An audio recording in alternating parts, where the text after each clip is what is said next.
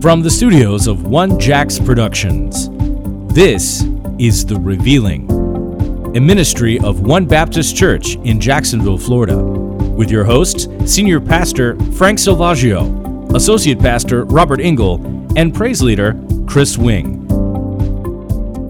So today we are talking about covenants in the Bible. What is a covenant? How many covenants are there? What do they mean? It's so many questions that that uh, I think many believers have today when it comes to uh, covenants, and um, I, ho- I, do hope that we uh, begin to answer some of those in this episode. I, I think as as we um, start to unpack this, as we often do, guys. We are going to find that it's going to take us a few episodes um, to to kind of dig into this thing, uh, because very much like the last several episodes and many of our series here, they have some very strong, pertinent practical applications for us. And so we do hope as, as you are listening with us today, first of all, welcome back. And um, if you are brand new, just checking us out, or a veteran, uh, we are grateful to have your listening ear. Um, do make sure you have a Bible nearby, um, a pen and paper, or something. Uh, you do have the luxury of pausing this and replaying, uh, so do take advantage of that feature as well. Uh, but uh, Pastor Frank and Chris, welcome back, gentlemen. How are we doing today? Doing well, brother. How are you? Another blessed day. Better than I deserve. Absolutely. Mm-hmm. Amen. Uh, so, man, uh, covenants. Um, so I know we can start talking about specific covenants, and, and, I know we will, but I thought maybe we could just kind of open up with a discussion and clarify um, the definition of a covenant. Uh, what is it, uh, biblically speaking? Um, what are, are there? Common threads through the different covenants? Are they all separate? Um, when, why, how, all of those types of things does God make a covenant with man? Um, so, so let's just kind of open this and start talking about, generally speaking, um, what is a covenant um, as far as the Bible is concerned, as far as God is concerned. Well, when I think about covenants in the Bible, I mean, if you just want to be kind of general about the definition, I would say that a covenant is a relationship that is entered into by between two parties to fulfill some kind of a promise, something that's uh, going to happen as a result of it. Okay. And so the two words that I think about when I think about a covenant, specifically when you're talking about it biblically, is a relationship and a promise. And in the Bible, there's two types of covenants. Um, there's conditional covenants and there's unconditional covenants. And a conditional covenant is when God makes a covenant with man and it's it's reliant on man doing something. It's an if then kind of a thing. So he says if you do this, then I will do that. And an unconditional covenant is one that God makes where he says I will do something. So when he says I will bless you or I will do this and that's going to happen, it's it's a decreed will of God. So when I think about the covenants, biblically speaking, there's those two covenants, those two types of covenants that I see in the scriptures, and it always has to do with there being a relationship and some kind of a promise, something that's going to happen. And I think that's important because you said relationship. Uh, and, that that covenant relationship that's kind of that a, a, formal relationship like like an established you use the word promise so it's not just a relationship that two people have, or I have a relationship with the Lord, uh, as much as it is a, a set, um, defined, conditional or unconditional uh, promise type of relationship, um, where God is um, seeking to and this is where our conversation on dispensations will, will come into play, where, where God is uh, dispensing His grace, where God is um, promising something or whatever God is is um, using His relationship with man to to accomplish something. Would that be fair to say? Mm-hmm. Sure. Okay, Frank. Yeah. Well, so there's a couple things that um, I think we need to make sure we put on the table when it comes to understanding. Uh, this thing as covenants, and, and you just dropped that word dispensation. So real quick, I just if anybody's listening right now, um, you know, uh, I know there's a major debate uh, running in, in, in, in circles today uh, uh about dispensations and are there dispensations in the Bible and things to that matter. Um, you know, I would just uh, uh, before you tune out uh, and and not listen to these next upcoming episodes we do on covenants and dispensations because we'll be talking about dispensations as well. Um, before you tune out, I would just say, hey, listen, man. Uh, you know, Paul clearly says that unto him was uh, given to him the dispensation of grace. So he Right. uses the word in the Bible. Uh, so therefore, um, we, we, we, we have to at least give credence to uh, the fact that he is talking about the fact that he was in a dispensation called the dispensation of grace. So, so regardless, uh, and and then he says in the dispensation of the fullness of time. So Right. he clearly uh, gives us a a, a uh, directive that uh, that word dispensation does have biblical credence. Yeah. Now, what is it? We'll we'll have to unpack that as we go. Um, uh, but going back to covenants, here's the thing I think uh, that I think is important about covenants. Um, you know, uh, and and here's a shameless plug, right? Uh, so I uh, uh, the Lord gave me the opportunity and uh, the ability to write a book on the Book of Revelation called The Revealing, um, which uh, you could go to our website, www.onebaptistjacks.world, uh, and pick one up um, if you if you uh, would like. Um, but and, and by the way, in that book, um, you're going to see that I do spend a little time uh, speaking on this subject matter of covenants and dispensations. And the reason why is because covenants in Scripture uh, is is a primary importance, if you will, to the uh, uh, interpreter of the word and the study of eschatology. And eschatology means the study of last things. Obviously, the Book right. of Revelation being, uh, you know, how God uh, wraps up everything, if you will. Um, so, when you look at covenants and dispensations, uh, God's eschatological program, uh, and I know I'm using a big word there, but again, eschatology means study of last things. So there you go. Okay, is determined and prescribed by these covenants. And so, therefore, it makes them um, of utmost importance uh, to being able to do a few things. Um, I remember, uh, right, if you were if you were listening to us way back in the beginning, there we spent some time talking about the ten keys of Bible study. Um, and and certainly uh, one of those keys is uh, uh, we, we focused in on interpretation and that how God interprets His own book and that we shouldn't interpret for Him, take things in context, things like that, rightly dividing it, knowing who something was written to. That plays a utmost importance in understanding dispensations uh, and covenants it's very important to understand who a covenant was made with. It's very important to understand what the guidelines of that covenant was.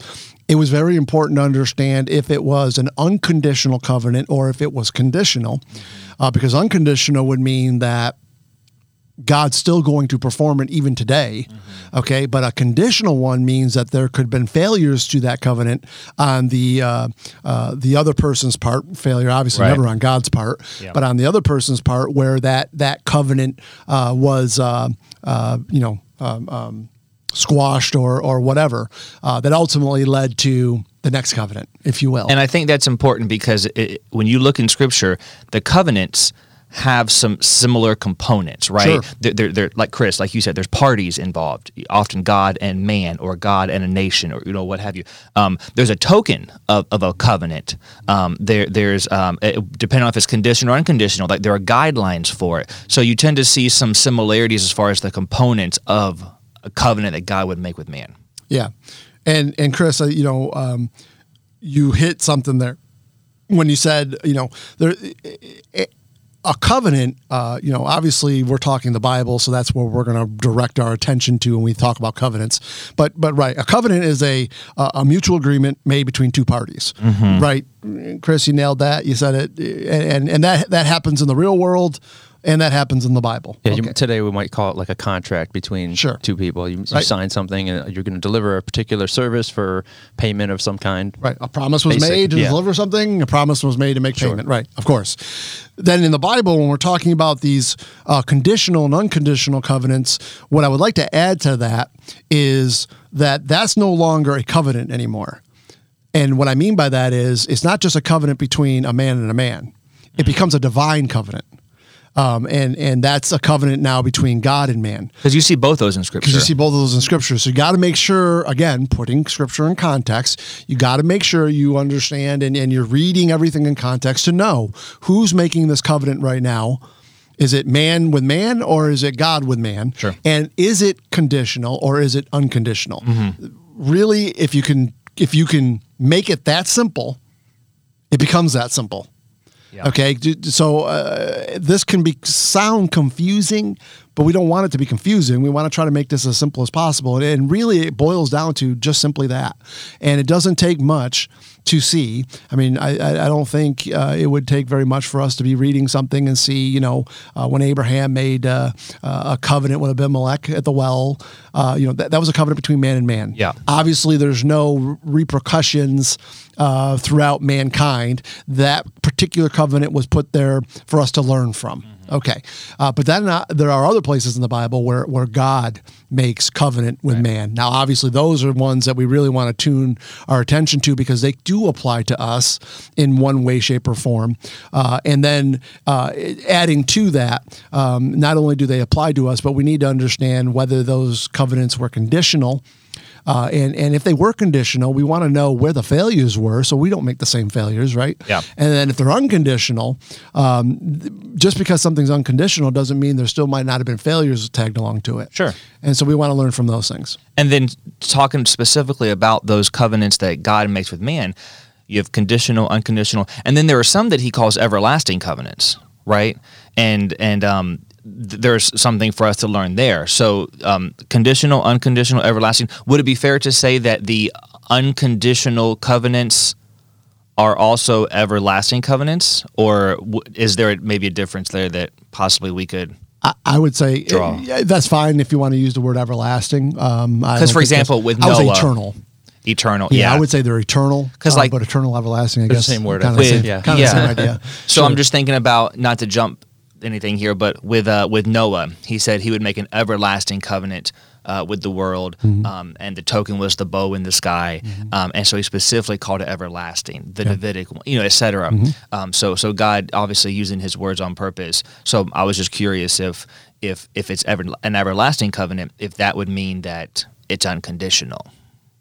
well, sure. Maybe we could say think- that. I mean, well, so, so. when it when when, when it rains today, do we still get rainbows in the sky? So I guess it was. yeah. Sure. Yeah. So the God- Abrahamic covenant with Israel, of course. So, yeah, and and, something else that I think is going to uh, be very interesting for us to jump into is um, covenant theology because we're talking about covenants, and covenant theology will say that covenant there are covenants in the bible too that they'll agree with that but they're different ones. And the way that they interpret those and apply those to themselves is very different than how god has ordained that we are to. And so at some point i think it would behoove us to talk about covenant theology and, and it's is it biblical or not and, and what that means and how is it the same or different or you know whatever. Yeah. Because that's that's that's something that you know is permeated in the church a lot. I know, Right. uh, and, and with, with us, we're all part of the same local church, and and um, you know, Pastor Frank, you've said many times that.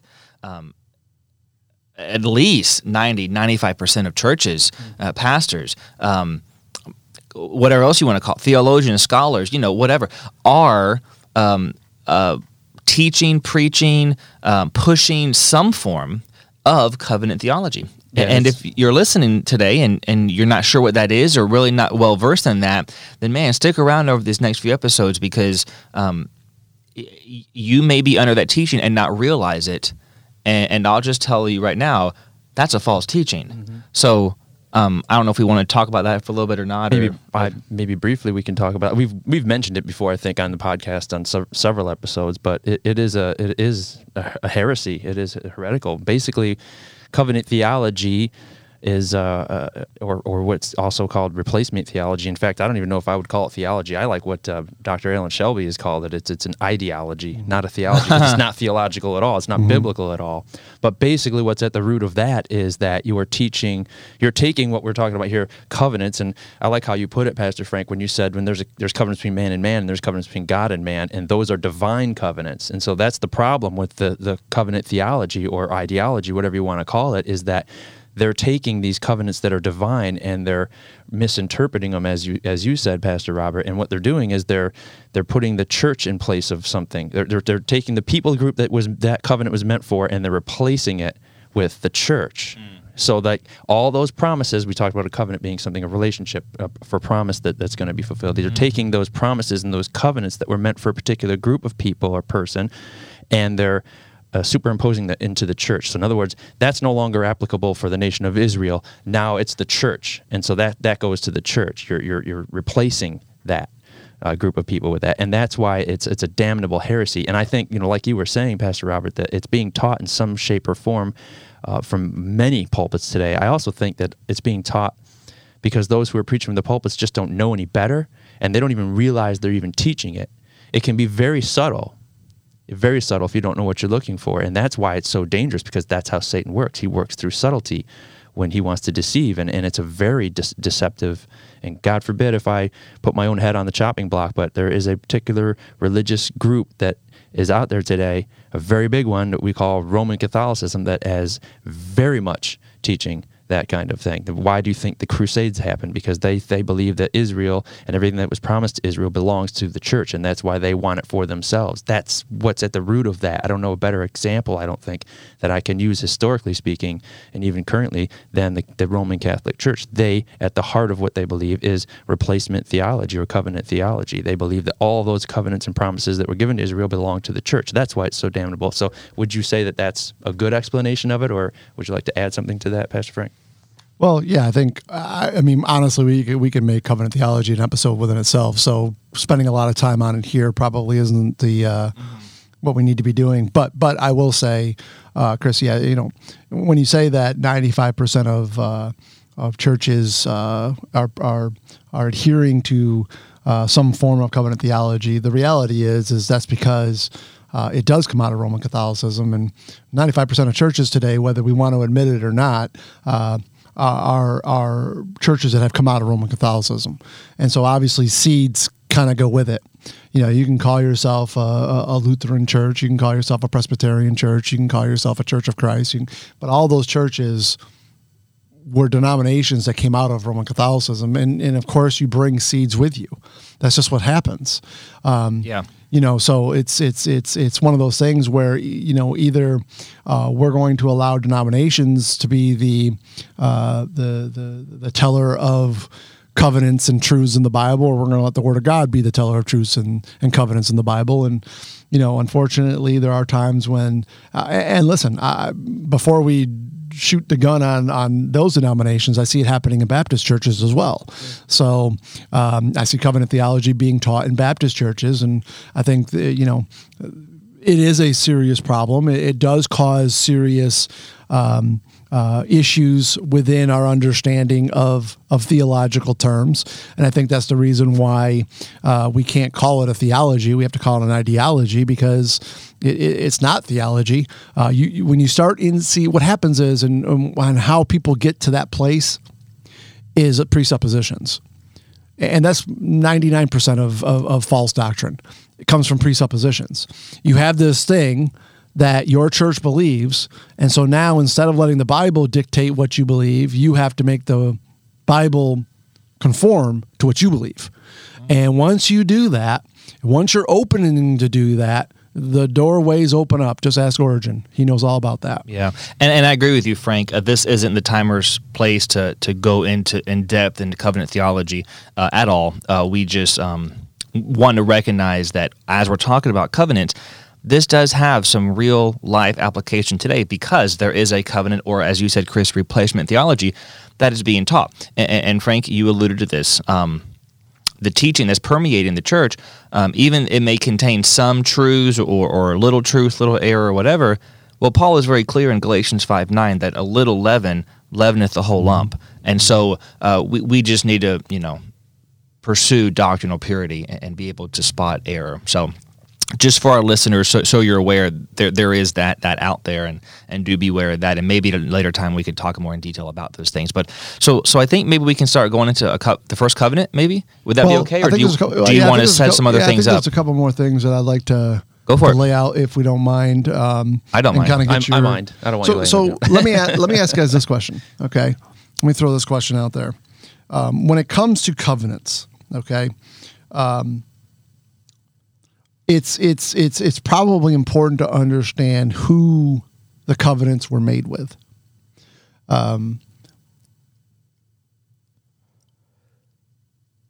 when you look at uh, and you know i know there's different ways you can go about this but for me i think the best uh, uh, the best way to look at a covenant is is to uh, uh, look at those i wills and um, those if statements because that clearly defines a covenant uh, that a covenant is being put in place. And if you do that, you're going to come up with seven in the Bible. There, there's seven places in the Bible where you're going to see clear cut covenants made in the Bible. Okay, now, you know, I know people like to add some and, and, and things of that matter, and um, I, you know, I think there there might be place for that, but there's guaranteed seven. There's no doubt about it. Then, then the question becomes: Is okay, who did God make those covenants with? because I do think that that's important. And uh, I, I might add, um, and this is kind of where I'm going with this. Could anybody identify a covenant that God made with the church? Specifically. Because that's obviously going to be very important to our conversation when we're talking about covenants.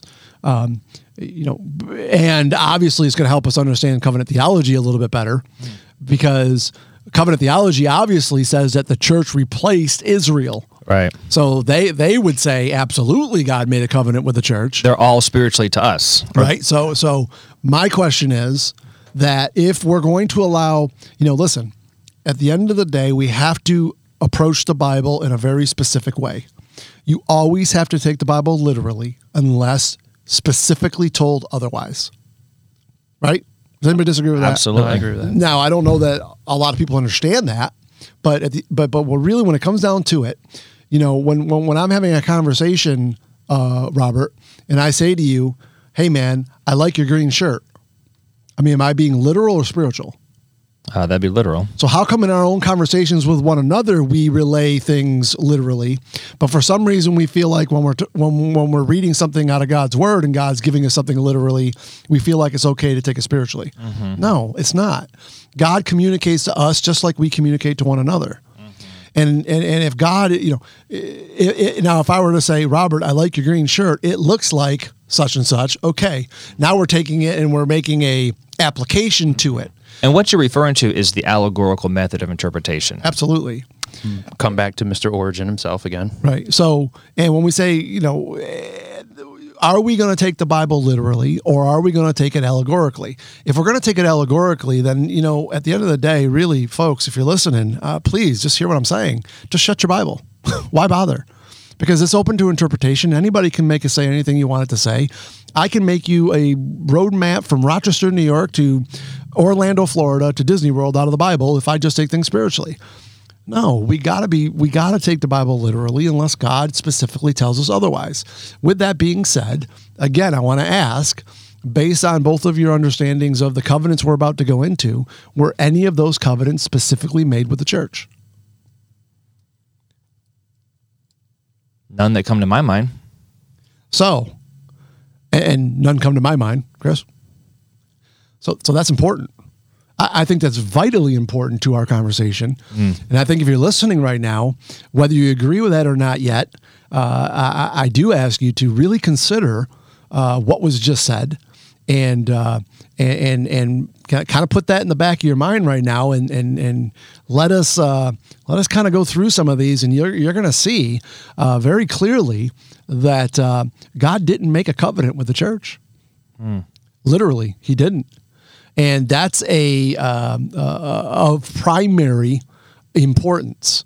Now, is the church living in a dispensation? Well, Paul clearly says that the dispensation of grace was committed unto him.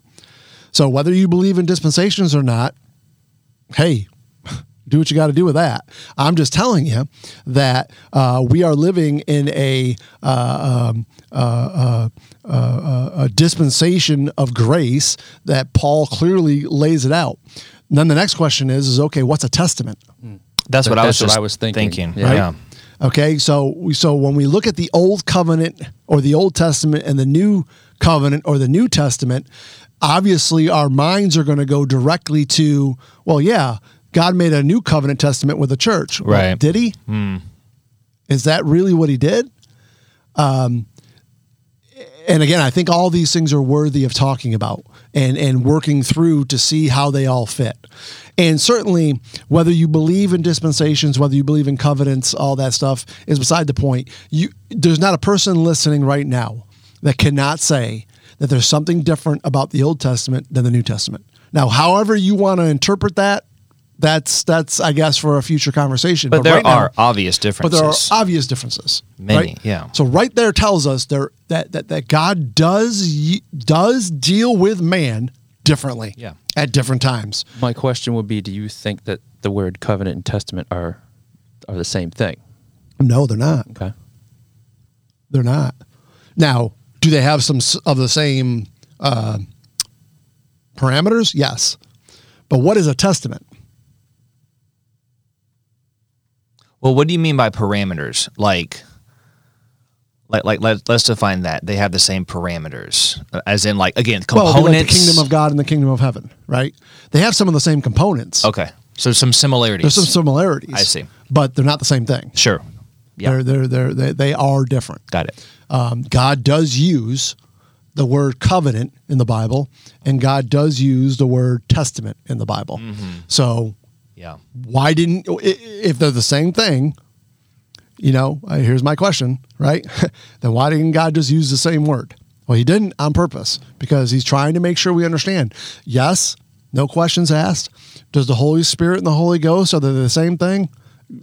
but but there's different there's something different about the holy spirit there's something different god's trying to bring us our attention span up to realize that there's something different about this that's why different words being used And, and if you just if you miss what, what he just said or what he was alluding to um, in in the King James Bible in the Old Testament and in the New Testament um, the the third I guess we'll say the third person of the Trinity the Holy Ghost uh, in the Old Testament uh, he, he is used uh, using one term that is Holy Spirit. Um, operating in specific functions and offices, if you will, um, in specific circumstances. Uh, and that's different uh, than the term that is used in the New Testament, which is Holy Ghost. Uh, and though it's the same, they're still three in one, the same Trinity, same Spirit of God, but different terms are used in each testament as God is using that to, to teach us um, the difference in, in those two testaments and what was going on and what is going on. So, and, and just to clarify the real quick on that Yeah. so and, and that is true uh, however the holy ghost is not used in the old testament at all but the Holy Spirit is used in the New Testament. Correct. So the Holy Spirit Did and I say Holy that Ghost is backwards? both being, no, I just wanted to oh, clarify. oh, it. That's all. absolutely. Yeah, that's important. Yeah. That's definitely Yeah. important. So, uh, but again, that's not the purpose of this No. study. So, yes, there is differences between covenants and testaments, and I think that's got to Okay. be worthy of part of our discussion as Okay. we move forward as well. Absolutely. Because Jesus made a testament for himself, a testament for the for the church. Sure, clearly. Hebrews. Hebrews. Yes. So Well, Hebrews. so I'm just trying to figure out Hebrews. how we liken that in the terms of a covenant. Chris, Frank keeps saying Hebrews. Hebrews. Are you hearing that? Yeah, Hebrews. Say it one more time, Frank. Um, Hebrews. Hebrews. Okay. Hebrews. He- he- Here's the th- here's the thing, okay? And if you're listening right now, here's where I'm going with this, okay? What we need to understand about covenants, what we need to understand about testaments, is that where covenants and testaments apply to Israel physically, literally, they only apply to the church spiritually. And you need to understand that. okay, so this is the point I think where we need to separate. That's important, but how do we not? How do we avoid covenant theology where we just take in those what Chris, what you said, take in those promises for ourselves because now we're spiritual Israel. So h- how do we? How do our listeners differentiate that and understand that? So That's important. Um, so let's let's because on Sundays uh, we've been discussing the tabernacle. I think this is a great uh, example of what we're talking about. Okay, so in the Old Testament, uh, God had Moses come down from the mount, and uh, when he came down from that mountain, he came down with two things, not just one thing, two things. Okay, most people can name the one thing he came down with, which would be the Ten Commandments. Most people don't know he came down with something else. Well, the other thing he came down with was a pattern, a blueprint, if you will, of of the tabernacle. Now, that pattern and that blueprint of this tabernacle was to picture because God teaches in pictures, similitudes. That's how He always teaches. It was to picture the heavenly temple uh, that's in in uh, uh, uh, uh, Heaven. uh, the third heaven, Right. Uh, which you see all through the Book of Revelation. Okay. Now, when he set when they set up that tabernacle, were they to, were they to physically, literally take animals and sacrifice them on the altar? Absolutely. Absolutely. Were they literally supposed to wash themselves with with their hands at the laver? Mm-hmm. Were they literally supposed to, when they walked into the tabernacle itself, were they literally supposed to light the oil of the lamp? Mm-hmm. Were they literally supposed to? You're with me, right? Okay. Yeah. So they were supposed to do all that literally. Okay. That covenant was made, if you will, or or those I shouldn't say covenant. Those commandments were made, if you will, to Israel physically. Mm-hmm. Okay. Correct. Now, can we take as a church what was given to them literally and apply them to us spiritually? Does that make us spiritual Jews? No. That's the key. It doesn't make us spiritual Jews. Right. What it does is it, it makes us uh, understand how God operates with man. Well, it's the point that Paul makes in the New Testament multiple times. These things were written for our learning, our admonition. They were our examples. And so that doesn't make us spiritual Israel. That doesn't mean we are now the recipients, but there is, as the three layers of application teach us in Scripture, there is a personal or devotional application there. Is that what we're saying? And I would even go spiritual. Yes, absolutely. Yeah, Yeah, yeah, that's yeah. the point that we're trying to make. Because because okay, so just as they were supposed to bring those animals to that altar and sacrifice them, are we supposed to do that? not physically. Not physically, we do that spiritually, Romans 12, 1 and 2. Correct. We're, called to be living, sacrifices. sacrifices. Do we actually go to a laver and wash our hands? No, but Paul refers in Ephesians 5 to the washing of the word. Right. Right? Do we go and, and light the uh, the lamp? Well, no, but we're supposed to be filled with the Spirit of God, the Holy Spirit, because that oil represents the Holy Spirit. So, so uh, again, all of those things have a spiritual application to us. Now, there's the difference. Yeah. That doesn't make us Israel. No. That doesn't mean we get their promises physically. No. That means that we get spiritually grafted into some of those covenants that God made with Israel. Made partakers. We made, we get we got grafted. Grafted in. I mean, Yeah. Romans is a very key uh, uh, book to this discussion, uh, really. And we, we we probably at some point uh, will need when we when we're talking about covenant theology, we're going to need to spend a little time in Romans as well. So you you added, a, I think we added a, a, another layer here when we're talking about covenants. We're talking about a physical manifestation or fulfillment of a covenant, but also there's a spiritual a- application that, to it as well. which which definitely is important because when we we realize that there's, there's a, a difference between the kingdom of heaven and the kingdom of God, where the kingdom of heaven is a physical, literal kingdom Right. for Israel and for the Jew, and the kingdom of God, the spiritual kingdom for uh, the church. Which, by the way, if I can just say this, um, is probably why we're going to have to spend a lot of time on the Abrahamic covenant.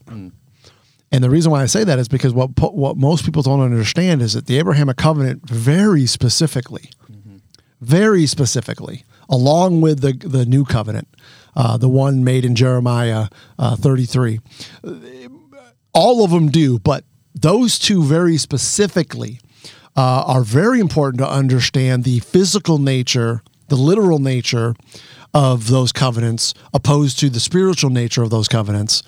And it's been the failure of people to being able to do that, which has led us to covenant theology. Mm-hmm. because Yeah. you would say that the church has something to do with that Abrahamic covenant from the spiritual sense. Absolutely. absolutely. From the spiritual impo- right? So that's why it's important to know that layer of physical versus spiritual. Um, I would also use the word similitude. We've dropped that before when we're reading the Old Testament. It comes to similitudes, we, and this is also why I think where dispensations will play a role too, because you dropped it earlier. You were saying when it comes to these covenants. Um, that there is how God's dealing with man through them. And and that's where dispensations come in because he, he has a, a particular plan for all of history. The plan never changes, but the people groups and the way that he uh, accomplishes that plan does change. And so these covenants are very tied into that. And again, it, it's definitely important that we understand the physical and spiritual nature uh, of those covenants, so that we can put it all together correctly. Dispensations, a period, like God, God dispenses His grace through different people groups over periods of time and, and, they, they blend together those dispensations. There's not a start and a stop point. They blend together. Those covenants it's important that we understand dispensations the, that application of physical and spiritual as it pertains to covenants because that's where you get all messed up if you, if you don't if you don't know that. So yeah. And, and let me real quick um, talking on this subject. So, uh, Chris, you brought up the point of of where Roman Catholicism uh, has has has fallen into covenant theology. Okay, let me explain to you how this happens.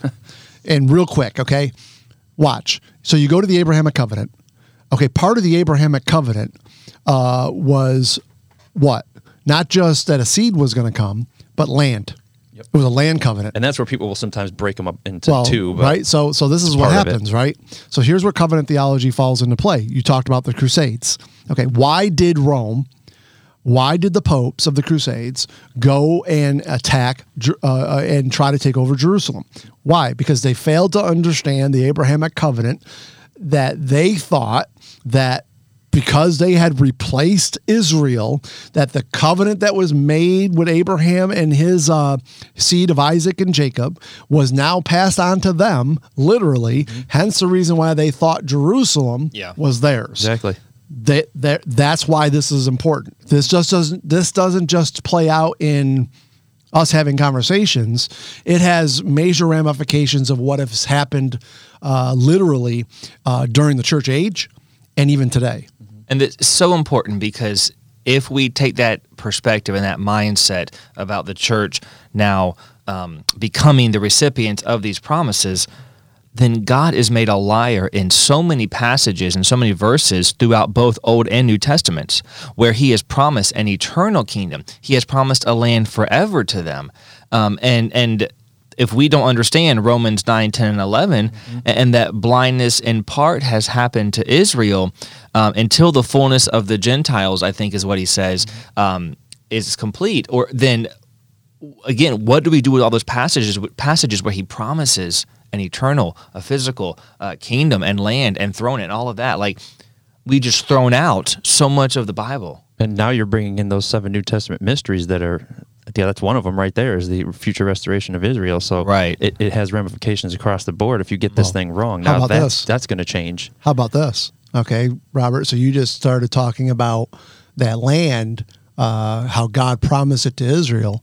And you say, well, okay, so this all sounds great, but at the end of the day, does it really matter? Well, uh, you do understand that right now there's a whole 1.3 billion Muslims who think that land's theirs uh, World War III is most likely going to uh, culminate because of something that has to do with what's going on over the Middle East. That so does it have hotly contested area? Does it have planet. ramifications? Absolutely, Absolutely does. well, so even in current events at the time of this recording, the, uh, the President Trump uh, has just announced um, the Abraham Accord or Abrahamic Accord, whatever he calls it, where more negotiations and a step forward uh, with, of peace has been implemented uh, in the Middle East. And as you said, like Jerusalem is becoming a trembling pot, as or is it as, as Scripture says. And so uh, we are seeing this. We are no, seeing this 12, in in the flesh. We are seeing this right now. And, and to, tr- to trump that, you like how I did that? I see what you did. yeah, there. you like that? Uh, listen. Um, here's the thing you need to li- you need to understand okay if you're listening listen there is never going to be peace in the middle east there's right. never going to be until the Prince of Peace comes. Mm-hmm. And let me tell you why that's going to be. Because Satan also knows. Mm. He knows the covenants are real. Mm-hmm. He, he he's got them. We you know maybe the church has done a good job of messing him up, but he doesn't mess him up. He knows exactly what's going on. He knows who he knows who land that is, and he knows whose city that is, and he knows what's going to happen when the Messiah returns and is going to sit in that city just like he said he would on the king of David on the throne of David. And and then also brings into what you just said earlier about how these covenants definitely have to do with eschatology because that's all prophecy stuff right there. Uh, well, again, that's why I said they, these things have major. Th- these aren't just eh. Yeah. conversations. Yeah. These are major, important conversations to make sure we understand. And so that's why we're going to take the time to really uh, look through uh, each one of these covenants, each one of these dispensations, discuss covenant theology. Hmm. And, you know, we, yeah, we just rambled for 35 minutes. No, this talking is about some important aspects. foundational. foundations of why you want to listen to these. And and listen you don't have to agree with us. You don't have to like it whatever. But at least what we're asking is uh, just listen. Listen and hear what we've got to say. And at the end of the day we have to come to the conclusion that um, uh, uh, uh, uh, either god's word is the Authority. stamp of approval authority on this subject Yeah. or or some church denomination or your favorite pastor that you listen to on Mm. YouTube is which one is it Mm-hmm. and, and and you know uh, and by the way that doesn't even make us the authority no. What's the authority is what does the God's word says what does it say and if we can just get there um, I think at least we can start to have conversations on what is actually correct and what is not but I'd be willing to bet that the average person going to church today really probably doesn't even know what we're talking about right now. And yet the importance of it is up here. Mm. And and you know we're down here somewhere. It's like when you know you know chris you brought them up right? Those seven mysteries of god you know listen first corinthians 4 and we've talked about these seven mysteries in our in a, in, a, in, a, in previous podcasts. First corinthians 4 says we're going to be held accountable to them but i would be willing to bet the average christian doesn't even know what they are. And if you don't know what they are and you're going to be held accountable for them now what? Well same thing goes with these covenants. These covenants have major theological uh, and eschatological ramifications.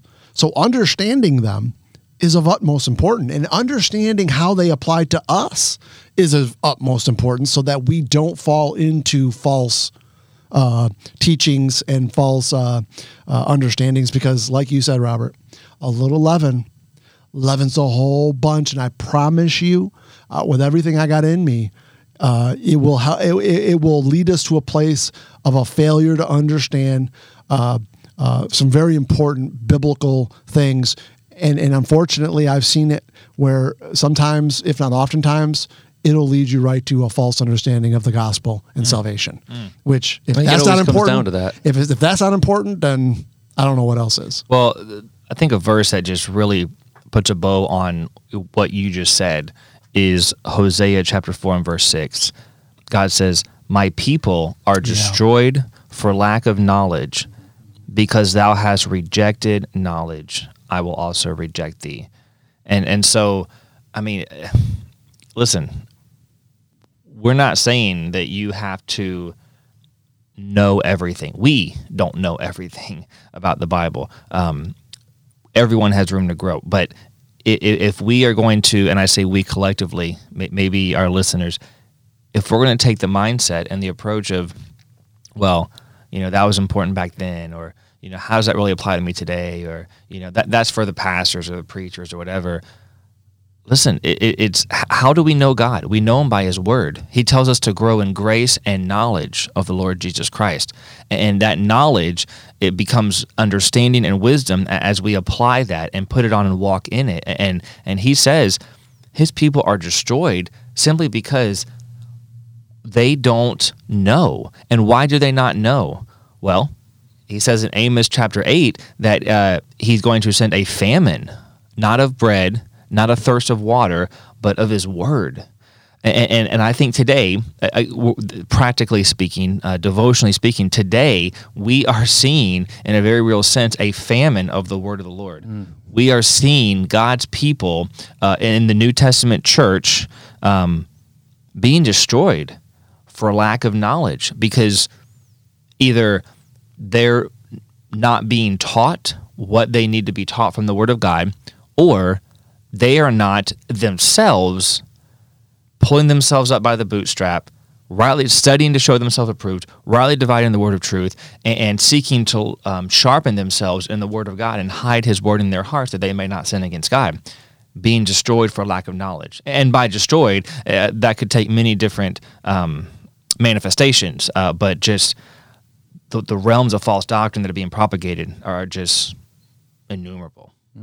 It, it, it's, it's it's crazy. So, anyways, um, okay. So, do we do we want to lay any more foundation? Uh, do we have any other maybe anything else important that we want to kind of address before we start going into um, possibly uh, our first covenant that we want to talk about with our remaining time? Um, what are your guys' thoughts here? Well, so I want to go back to and ask the question once again. Um, you know, who were these covenants made with? Okay.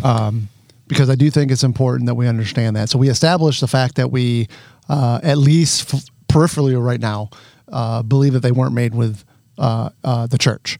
Okay, uh, maybe that's true. Maybe that's not. We'll we'll we'll we'll, we'll see as we move forward. But but um, let's take it a step further and ask. Okay, once again, who were these covenants made with? All right. So clearly, uh, as we've already stated, uh, there there certainly is def- definitively defined, if I can say it that way, seven of them. Now, maybe there's more. You know, we can discuss that as we go. But but there's no doubt that uh, we can see uh, seven different uh, covenants uh, that God made with man in the Bible. Um, certainly, the first three uh, were made with Gentiles. Uh, there's no questions asked uh, about that. The question then becomes, though, is is once God called His covenanted people, uh, which was, of course, the nation of Israel, any remaining covenant after that does God make with Gentiles? That's the question I want to pose. After, what What is your thoughts? after so let me just rephrase this question make sure we're all understanding after the first three covenants that he clearly makes with gentiles after that are you suggesting we see a, a change in with whom he's making the covenants Yes. is that what we're yes. asking what we're saying where it's it's not the gentile but it's the jew mm-hmm. gotcha And, and I, I just I'm curious to know what your thoughts are on Right. that. If you think I'm a nut job or if you think I'm on something. Well, yeah, but there that's for a whole bunch of stuff. i do reasons. think Yeah, that yeah. but not in this discussion That's a whole separate podcast. and if you know our pastor, then you would agree with us. No, no, just kidding. So, um, so no, Frank, I, I, I definitely, um, I, I think you're asking that because um, you're, you're trying to prove a point, and, and I would concur with that. I would as well. Yeah, uh, that that uh, it's very clear that that God specifically makes his his covenants in Scripture with with Israel. Okay, so now let's not just say that. No, Let's see if Scripture actually provides us any information that would tell us that. So, with that being said, I would say let's go to Romans chapter nine. Yeah. So Romans 9, 10, and 11, uh, in, as we're turning there, Romans 9, 10, and 11 uh, being a, a parentheses um, in the book of Romans uh, where, where uh, Paul carves out some space there under the inspiration of the Spirit of God and um, really kind of uh, emphasizes uh, Israel's role uh, in, in God's unfolding plan. And, and that's where we said earlier, especially in Romans 11, where God is clear that he is not done with Israel. And we see in these chapters how the church is grafted in and, and things like that. So yeah, no doubt. And and um, let me let me let me throw this little tag in there uh, because as we move forward uh, in in looking at covenants and things to that matter, there's a very key terminology that's going to be used when God begins to transition from Gentile to Israel, where Israel becomes their his covenanted people. And and that terminology that's going to be used is what happens in the Abrahamic covenant, uh, which is called uh, circumcision. Uh, yeah. Okay, there's a difference between the circumcision and the uncircumcision. The circumcision would be the coveted people, Israel. The uncircumcision would be the Gentile. Okay.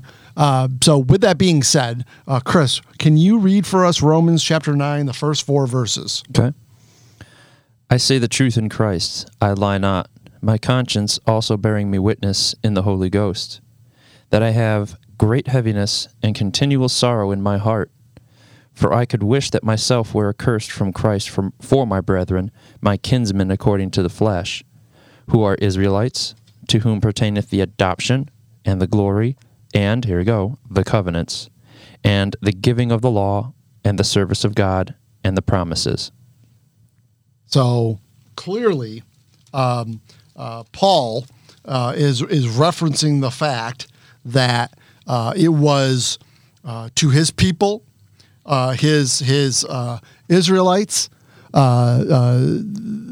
his people, the Israelites, that were the covenants were given to. Um, and so obviously, so what we're saying right now has some credence. So we're not just saying this out of this is what we want to teach. This is the way we want people to see it. No. Romans 9 4 is very clear. Romans 9 4 is very clear uh, on the subject. And then remember when I said, uh, make sure you understand, because, because, and the reason Abraham uh, and the Abrahamic covenant, which will be the fourth one uh, when we start to go through them, uh, which t- takes place in Genesis 12. Right. That's when the fourth covenant is made. The Abrahamic covenant is a, uh, a very, very, very important one. Right, I already we already made that that statement, and when we get there, we- you'll see why this covenant is so very important for a lot of different reasons. It's very important uh, because you're not just talking about the seed, which is Christ coming. You're not just talking about the land, but you're also talking about the circumcision, the uncircumcision, and you're talking about promises that were unconditionally made to Abraham that have ramifications physically through Israel and spiritually through the Gentile, which ultimately leads to the church, of course. Okay, so so, uh, but the physical covenant was made with Abraham, and and uh, there's a bunch of different places we could go, but let's just for fun, just to kind of see some of these some of these differences. Go go to Ephesians two. Uh, Ephesians is uh, a very important book in the Bible in the aspect that it's Paul's revealing the mystery of the body of Christ. Mean, if you want to understand what the church is and what the ramifications of how someone gets into the church and, and all that stuff, the book of Ephesians is where you start. That's where Paul's explaining all of these uh, these things. And by the way, that's also where he drops that word dispensation of grace. uh, Correct. I believe in Ephesians 3, if I remember correctly. Right? So, uh, anyways, uh, but look at Ephesians chapter 2. Chris, read for us, if you will, verses 11 and 12. Wherefore remember that ye being in time past Gentiles in the flesh, who are called uncircumcision by that which is called the circumcision in the flesh made by hands, that at the time that time ye were without Christ, being aliens from the commonwealth of Israel and strangers from the covenants of promise, having no hope and without God in the world. So he makes it very clear there that there is a difference between the uncircumcision and the circumcision. Right. The uncircumcision would be the Gentiles being strangers to the covenants. See what he hmm. says right there? So, in other words, outside mm-hmm. of the be- not recipients. Right. So so again, I just want to put the stamp of approval on the fact that these covenants were made with Israel. Yeah. They weren't made with the church. They weren't made with Gentiles. No, no, no, no, no. Yes, the first three were, but once God called out his covenanted people, the the direction changed and went directly to Israel, and ev- all the rest of them were given to Israel. That's very important to understand that because if we're going to play that covenant theology card later, uh, we're going to want to know. Well, wait a minute, because if God made a covenant with the church, then how are we strangers? Wait, wait a minute, what what's Paul talking about here? Yeah. Right. So, And I, I want to point out the importance of what we're doing here, uh, not with the emphasis on us, but on the scriptures, is that I hope our listeners are noticing that we're not going to um, men's documents. We're not going to uh, authors, other authors. We're not going to uh, denominational uh, preferences. We're, we're not going to traditions or creeds or, or any of that stuff. We're letting the Word of God tell us what is and is not. I I think that's very important for our listeners to understand uh, because uh, you know it's very easy and very common to go to commentators and commentaries and um, you know other people that we may trust or love or follow or love their preaching or whatever. Um, but around here we go to God's word, and if we let God's word be God's word, then He's going to teach us a thing or two, and that's what's happening here. J- just so we're all clear. yeah. Last last thing, and then we can wrap up this episode. Definitely. Okay, so Romans chapter two. Uh, let's end. Let's end there, um, because obviously this is a uh, primary chapter where. Uh, if you're listening right now, you're going to go, wait a minute, though. Paul calls us spiritual Jews over there in Romans 2. Come Yeah, on now, Pastor right. Frank. You I'm know, glad- if you're saying that this is the Bible and you're saying, why wouldn't you go to Romans? Okay, I'm glad you brought that let's up. let's go to Romans 2 real quick and let's put it in context. Let's actually read what it says and see if we can identify. We're going to use those 10 keys of Bible study and one of those keys was who was it written to? Okay? If if we can do that, then maybe we can start to understand what Paul's talking about. Okay? So so now watch. Um, Romans is is a very very uh, important book when it comes to soteriology. Another big word, right, Chris? What is it? Soteriology, the study of salvation. Quiet down. I like the way I say it. It's much more. it's much more elegant. Uh, it's a study of salvation. I tucked to the corrective pronunciation in there. yeah.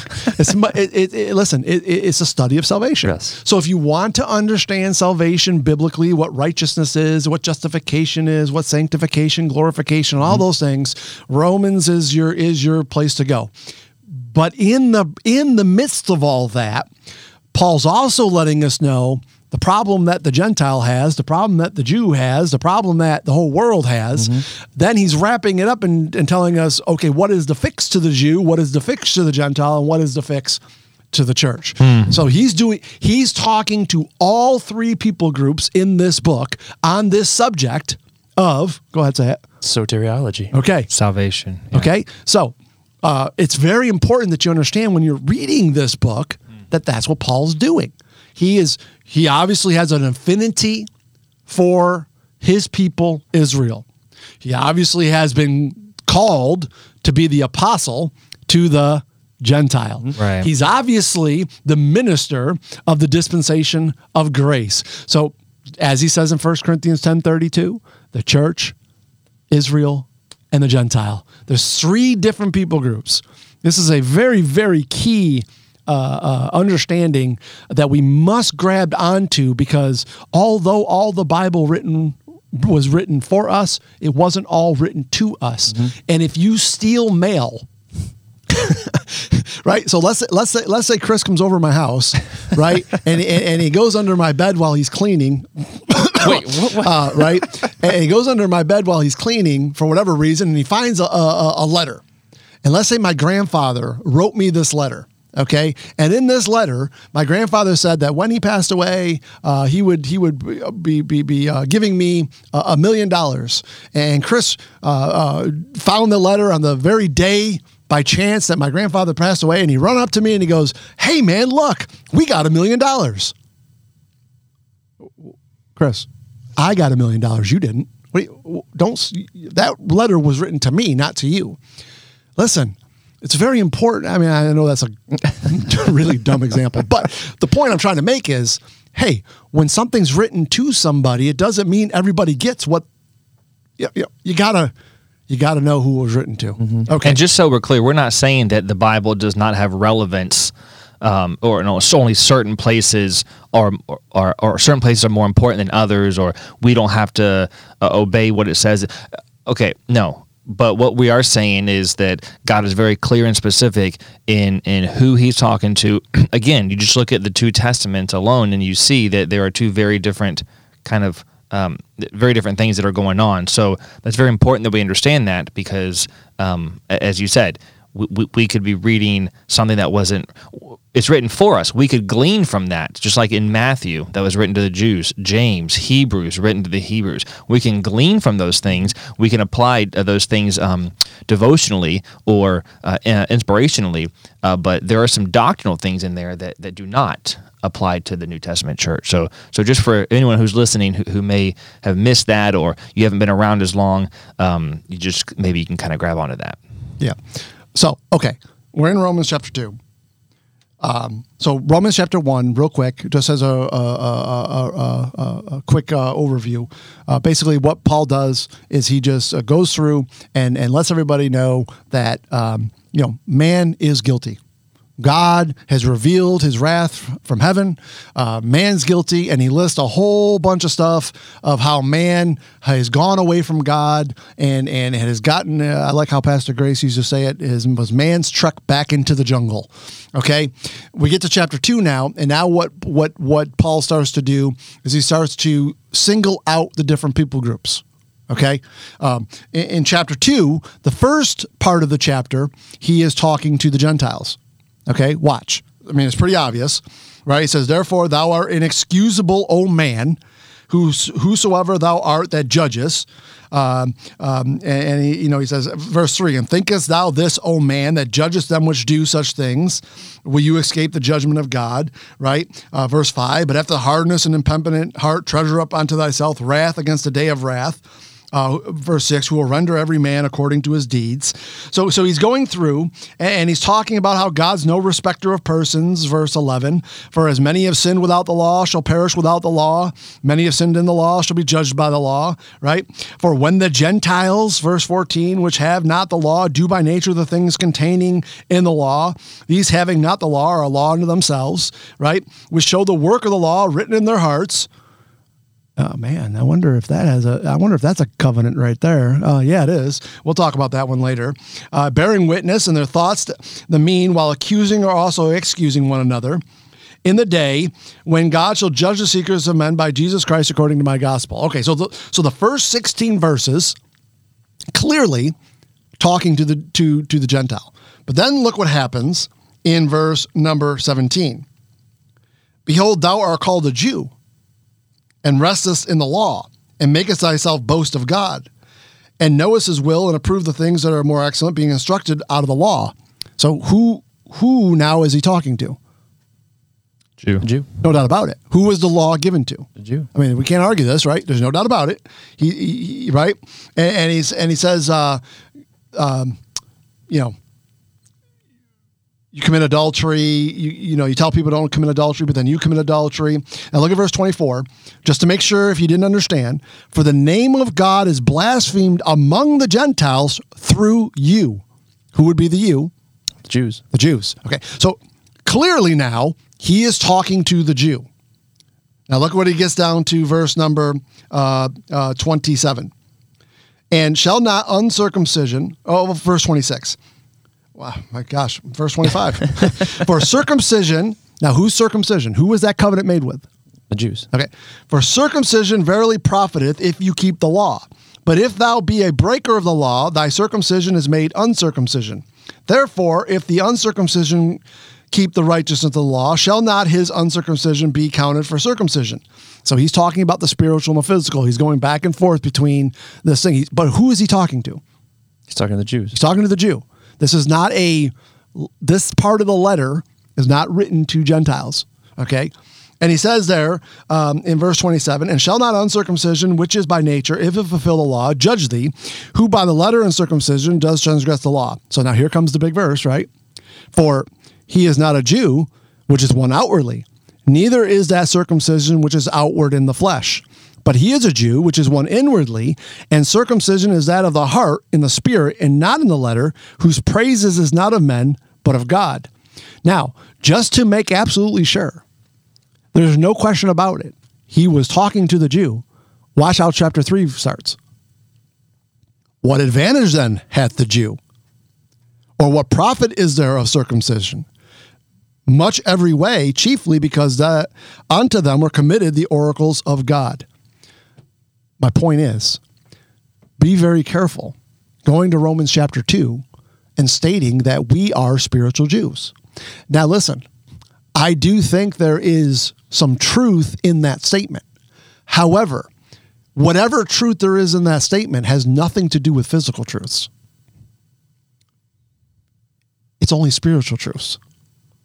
Did, did, did y'all just grab what I just said? That's why covenant theology is a scam. That's why it's wrong. because they go to those verses and they take the promises given to Israel physically and they think just because they may be a spiritual Jew, whatever that means, and we can discuss that at a later time because that does mean something, right? But but but because they don't know what that means, what they've done is they've taken all those physical promises given to the Jews and they made them for themselves. Hence, covenant theology now has its parameters, and we obviously have trouble. My point is, is that this piece of scripture right here in Romans chapter two, going into Rome, clearly written to the Jew. It was not written to the Gentile. It was not written to the church. Do we gain some observation from this? Yes. Are we the uncircumcision that got circumcised in? Yes. Spiritually, no, not not physically. Mm-hmm. And that doesn't make us, if you will, Jews, where we get all the promises now. Stop. That's not even what he's talking about. So, where did we get that idea? I want to end there because the point is, is that you know when it comes to covenants, it's very important you understand the difference between a literal covenant and a spiritual covenant. And although some of the covenants do have uh, uh, some uh, uh, bring and graft us into some things, absolutely, but we never negate and we never take what was given physically to the Jew ever because right. the covenants were made with the Jews. End of story. Done. Signed, sealed, and delivered. God's not done with Israel. He never will be done with Israel. He made some promises to Israel that he is going to fulfill. Absolutely. And the church does not or will not get those promises. No, it's important to understand the difference between being grafted in. You know, in the church age, obviously, it's it's. He even said it. God's no respecter of persons. In the church age, there's that's why there's this particular time is so unique. It's because there's neither Jew nor Gentile. We're mm-hmm. spiritually, mm-hmm. you know, the same because we're born born again through Christ. There there are born again Jews and there are of course born again Gentiles, right? So the church is comprised of both, and this is the delineation, delineation he's trying to make here. Is look, there's something specific for the nation of Israel but in this particular dispensation, this particular point in time of uniqueness in time, is most unique uh, point in time in history that we get the indwelling of the Holy Ghost in this church age. It's neither Jew nor Gentile; it's everyone, mm-hmm. and and that's where what you were saying and what we were just reading is is so vitally important to understand. Is because that's what people will do. They'll take that and read that and be like, well, wait a minute, then we get what the Jew. No, no, you're not understanding what he's saying here. He's actually making a delineation here, right, between the Jew and the Gentile, and saying, look, in this particular period of time, uh, neither Jew nor Gentile, but there's something specific for the nation of Israel, right? They were given the oracles of God. They had particular fulfillment, and, and, and that's still yet to come. So, and I know, Robert, we're going to close right now. Let me just give you one more thing to think on this is where this is so important eschatologically. Okay? Because if you don't understand the difference, then you don't understand the book of Revelation. You don't understand what the book of Revelation really is and who the what's really going on during that tribulation period. And if you think that the the church has replaced Israel, then you're going to put the church into the tribulation period. So that's why this is important. And if you put the church in the tribulation period, you are wrongly dividing the word, my friend. You have put yourself in a big, big, and the only way you got there, I promise you, the only way you can get there is because you took promises that were given to Israel and made them for the church. That's the only way you can get there. You go, well, that's not true. Yes, it is. I am a big studier of prophecy. I love prophecy. And I'm telling you, man, and I'm certainly not the authority on the subject, but I'm telling you, that's the only way you can get the church into the tribulation is you have stolen promises given to Israel and made them the church. I'm done. Yeah, so this is again incredibly important for us to discuss and understand. Uh, we hope that this has been a uh, maybe maybe it's brand new, maybe it kind of helps solidify some things, but uh, we hope this has been a good foundation uh, for our future episodes and discussions as we'll go into some of these or all of these uh, specific covenants that we find in Scripture. Um, so we're looking forward to hanging out with you next time. Until then, take care. Thank you for listening to The Revealing, a podcast ministry of One Baptist Church in Jacksonville, Florida. Senior Pastor Frank Silvaggio Associate Pastor Robert Engel. For more information about One Baptist Jax, please go to our website, onebaptistjax.world, or email us info at onebaptistjax.world.